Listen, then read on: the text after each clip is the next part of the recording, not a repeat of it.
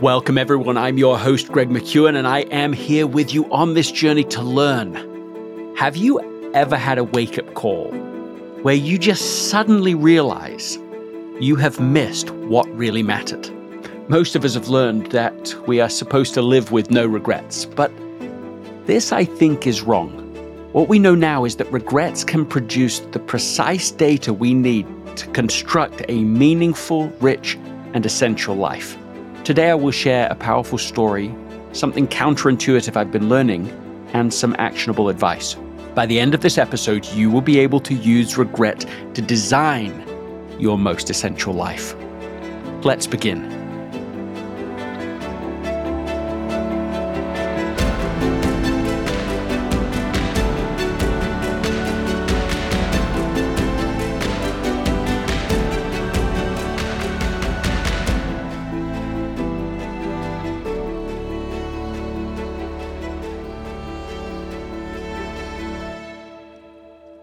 As you listen to this episode, I want you to be thinking about one person who you think could use this conversation and share it with them. Teach an idea from it so that they benefit and you also benefit.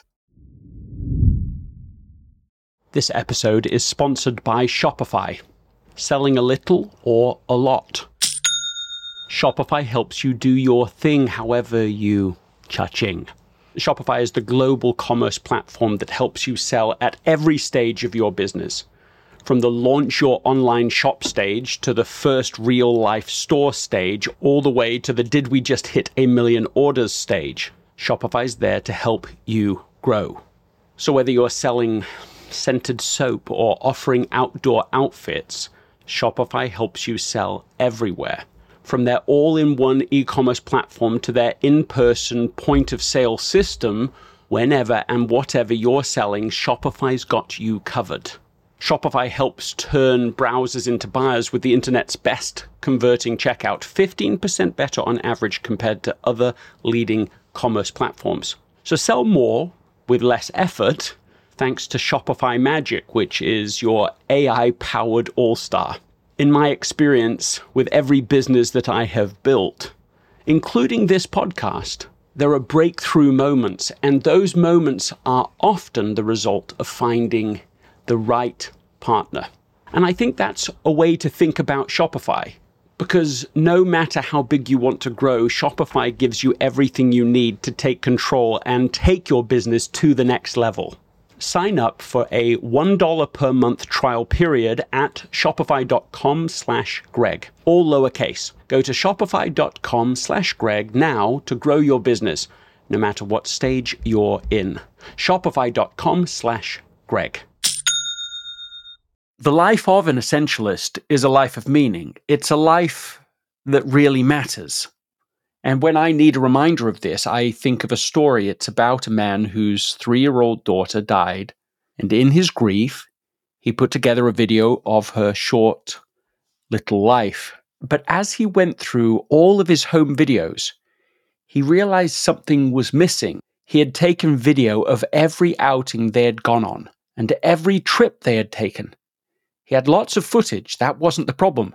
But then he realized that while he had plenty of footage of the places that they had gone, the sights they had seen, the views they had enjoyed, the meals that they'd eaten, and the landmarks they had visited, he had almost no close up footage of his daughter herself. He'd been so busy recording the surroundings, he had failed to record what was essential. Now, this story, to me at least, captures two immediately important and personal learnings. The first is the exquisitely important role of my family in my life, and I'm sure yours in yours. At the very, very end, everything else will fade into insignificance by comparison. The second is the pathetically tiny amount of time we have left of our lives. Now, for me, this is not an inherently depressing thought, but in some ways a thrilling one because it removes fear of choosing the wrong thing. In a way, it infuses courage into my bones. It challenges me to be even more unreasonably selective about how to use this precious And precious really is too of a word. But nevertheless, this precious time. I know of someone who used to visit cemeteries around the world when he traveled. And when I first heard that, I thought it was odd. But now I realize that this habit helped keep his own mortality front and center. And he's gone now himself. But what a perspective, what a sense of clarity I think that must have given him. I'm reading here from the last couple of pages of Essentialism. And now I want to continue, but I want to disagree with myself. The next sentence reads The life of an essentialist is a life lived without regret. And as I read that now, I know what I meant, but I think it misses some nuance, and I want to explore that with you. I continue in this paragraph. If you have currently identified what really matters, if you invest your time and energy in it, then it is difficult to regret the choices you make. You become proud of your life, proud of the life you have chosen to live. I do agree. When we make trade offs based on our highest, most important values, you know, that is not something we will regret. I agree with that. I agree too that the life of an essentialist is the one that will produce almost certainly the least regrets. No one on their deathbed wishes that they just spent more time on social media. But I still think there's something more here, something worthy of our exploration. And that is the positive role that regret can play in inspiring us to make better choices in the future. In other words, it's one thing to strive to live a life that we don't regret, and quite another to always insist that the life we have chosen has no regrets in it. I remember, even as a much younger man, asking a colleague of mine, What would you do differently if you could have this experience over again? And without a heartbeat, the answer came back, Nothing. I would do everything exactly the same way again. And I just, I don't know what I said on the outside, but on the inside, I just couldn't find myself to think that was expressing great wisdom. Yes, okay, our experiences make us who we are, our past choices make who we are today, but surely there is something wise in admitting that we made a mistake. Surely there is something kept in its proper balance with allowing ourselves to regret a decision. After all, admitting that we made a mistake, admitting that we feel some regret only means that we're wiser now than we used to be. I don't know how much to tell of this experience now, but a few nights ago, as I was going to sleep or trying to go to sleep, a thought came to me and it really hit me hard. It was a regret. A regret not just in the making, but a regret for how I had spent time over the last few years.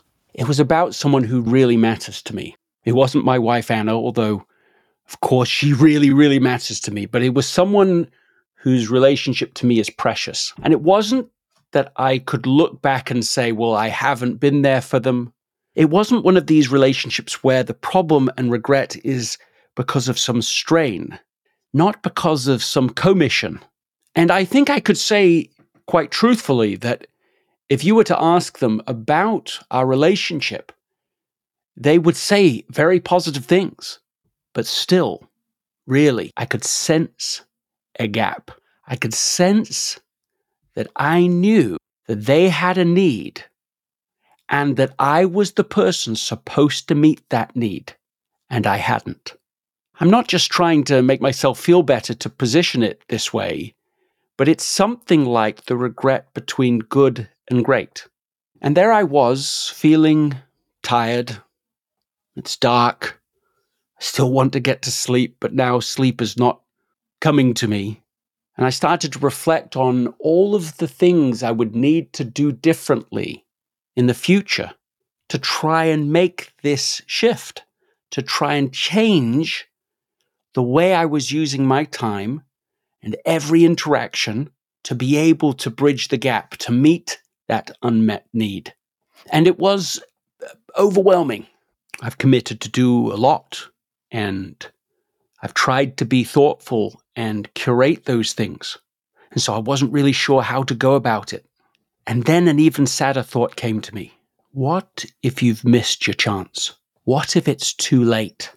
Not too late to have a good relationship, but what if it's too late to meet the precise need and to fulfill the precise relationship that was part of my unique mission to fulfill? Eventually, I did fall asleep, and the next morning, as soon as Anna and I were both awake, it was the first thing I talked to her about.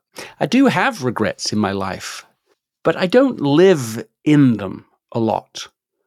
I try to learn from them, move forward. I try to understand what I did wrong and design around it. But this feeling was different. And as we talked, I started to really sense the possibility within the regret. Regret, let's say, is a terrible thing to waste. As we talked about it, it brought me back to an episode. It's episode 88 of this podcast. It was with Dan Pink, who wrote, of course, the marvelous book, The Power of Regret, in which he inverts almost everything we've ever been taught about regret something to avoid, something to feel shame about, something to be embarrassed about.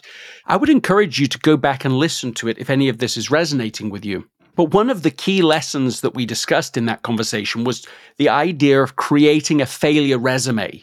And the idea is that if you can study all of your regrets, they create like the negative of a photograph the exact opposite of what it is that we really are trying to design. And so there is data deeply ingrained in the regrets of our lives for what it is we are really supposed to do. And if we just brush it aside, oh, talk about it in a sort of endlessly positive way, like lawyer our way through the past where we've made decisions, maybe they weren't really the wisest decisions, and maybe they did cause problems, but instead of allowing the regret to teach us, to inform us, to inspire us, to encourage us to do better and be better, that if we don't do that, we miss all of that design fodder. When I had Dan on the show, he shared with me that he'd created the World Regret Survey. So thousands of people from all over the world have taken this very simple survey. It's basically what is one thing that you really regret? And he's collected those and organized them and identified four core regrets that are more common than any other comments.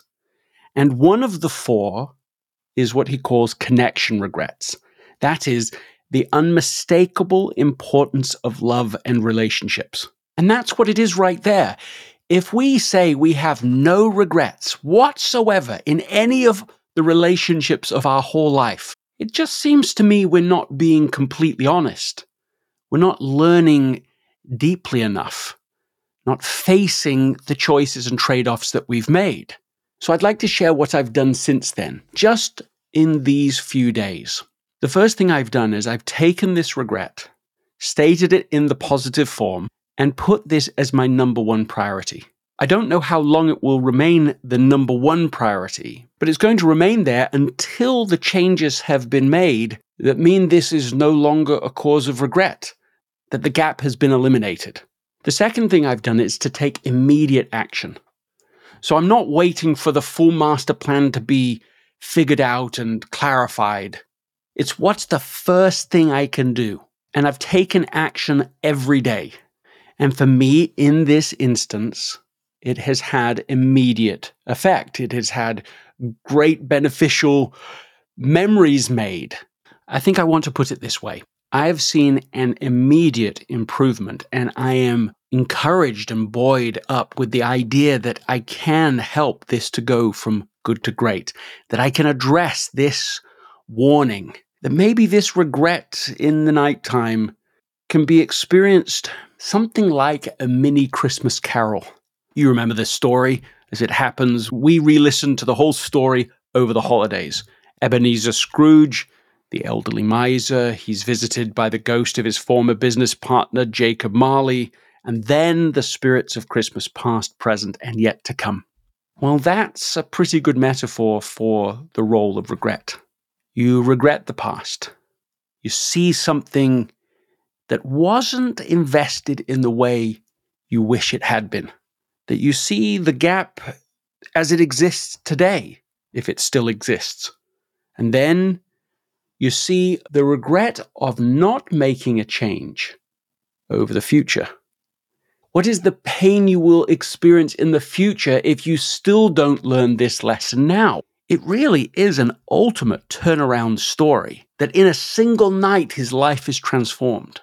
And he has that most precious of things as he wakes up the next morning, suddenly aware that the future has not been written, that his story can still be changed, that the next chapter must literally now play out that most precious of things, hope. And that, I think, is the dynamic combination the regret plus the hope. The discovery he makes that it's not too late. It's too late for him not to regret the past. It might be too late for him not to regret the present. It is not too late for him to regret the future. And at least that's where I've come to, and that's what I wanted to share with you today, because I know I'm not alone in having regrets about something essential that was underinvested in. Maybe you have a relationship in your life where you feel regret. Maybe you have come to feel it is too late. And see, that's the thing. That's the killer combination. To feel the regret, but to not feel hope. And what I want to say to you is that there is hope, that it's not too late.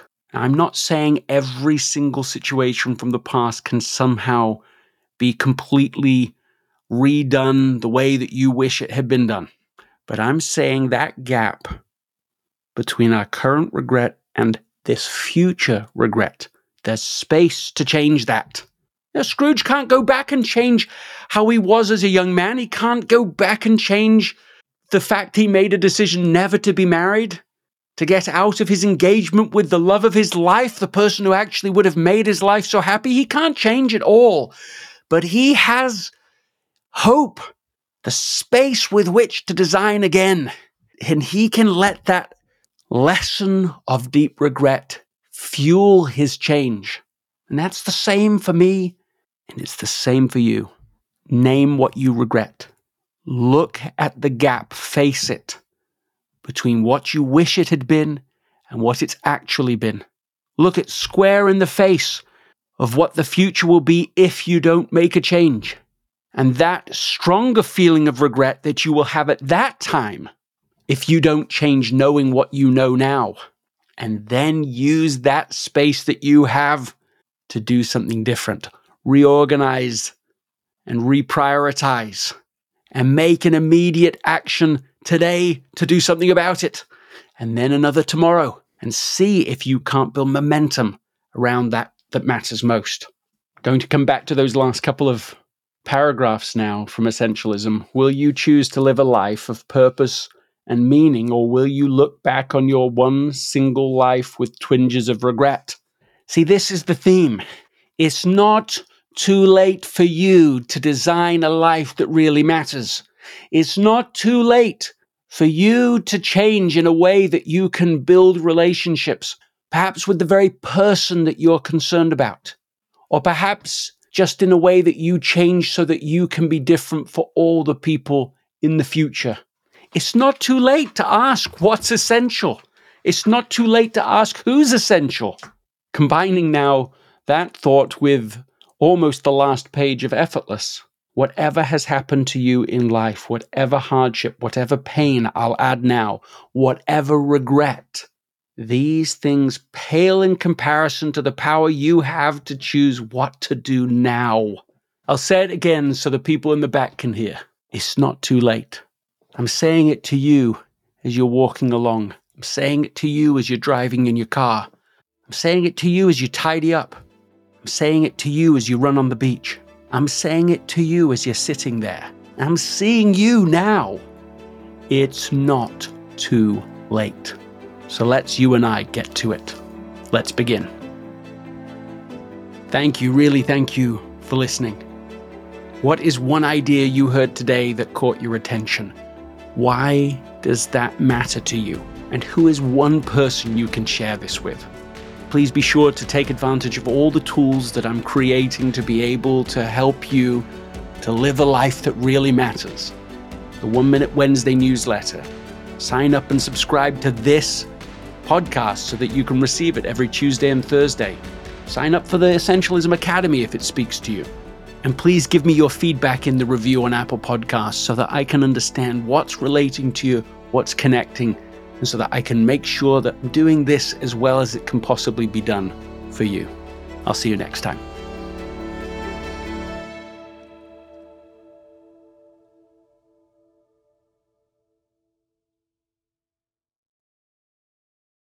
This episode is brought to you by the Yap Media Podcast Network. I'm Hala Taha, CEO of the award winning digital media empire, Yap Media, and host of Yap Young and Profiting Podcast, a number one entrepreneurship and self improvement podcast where you can listen, learn, and profit. On Young and Profiting Podcast, I interview the brightest minds in the world and I turn their wisdom into actionable advice that you can use in your daily life. Each week, we dive into a new topic like the art of side hustles, how to level up your influence and persuasion, and goal setting. I interview A list guests on Young and Profiting. I've got the best guests, like the world's number one negotiation expert, Chris Voss, Shark Daymond John, serial entrepreneurs Alex and Leila Hormozi, and even movie stars like Matthew McConaughey. There's absolutely no fluff on my podcast, and that's on purpose. Every episode is jam packed with advice that's going to push your life forward. I do my research, I get straight to the point, and I take things really seriously, which is why I'm known as the podcast princess and how I became one of the top podcasters in the world in less than five years. Young and Profiting Podcast is for all ages. Don't let the name fool you. It's an advanced show. As long as you want to learn and level up, you will be forever young. So join podcast royalty and subscribe to Young and Profiting Podcast, or YAP, like it's often called by my YAP fam, on Apple, Spotify, Castbox, or wherever you listen to your podcasts.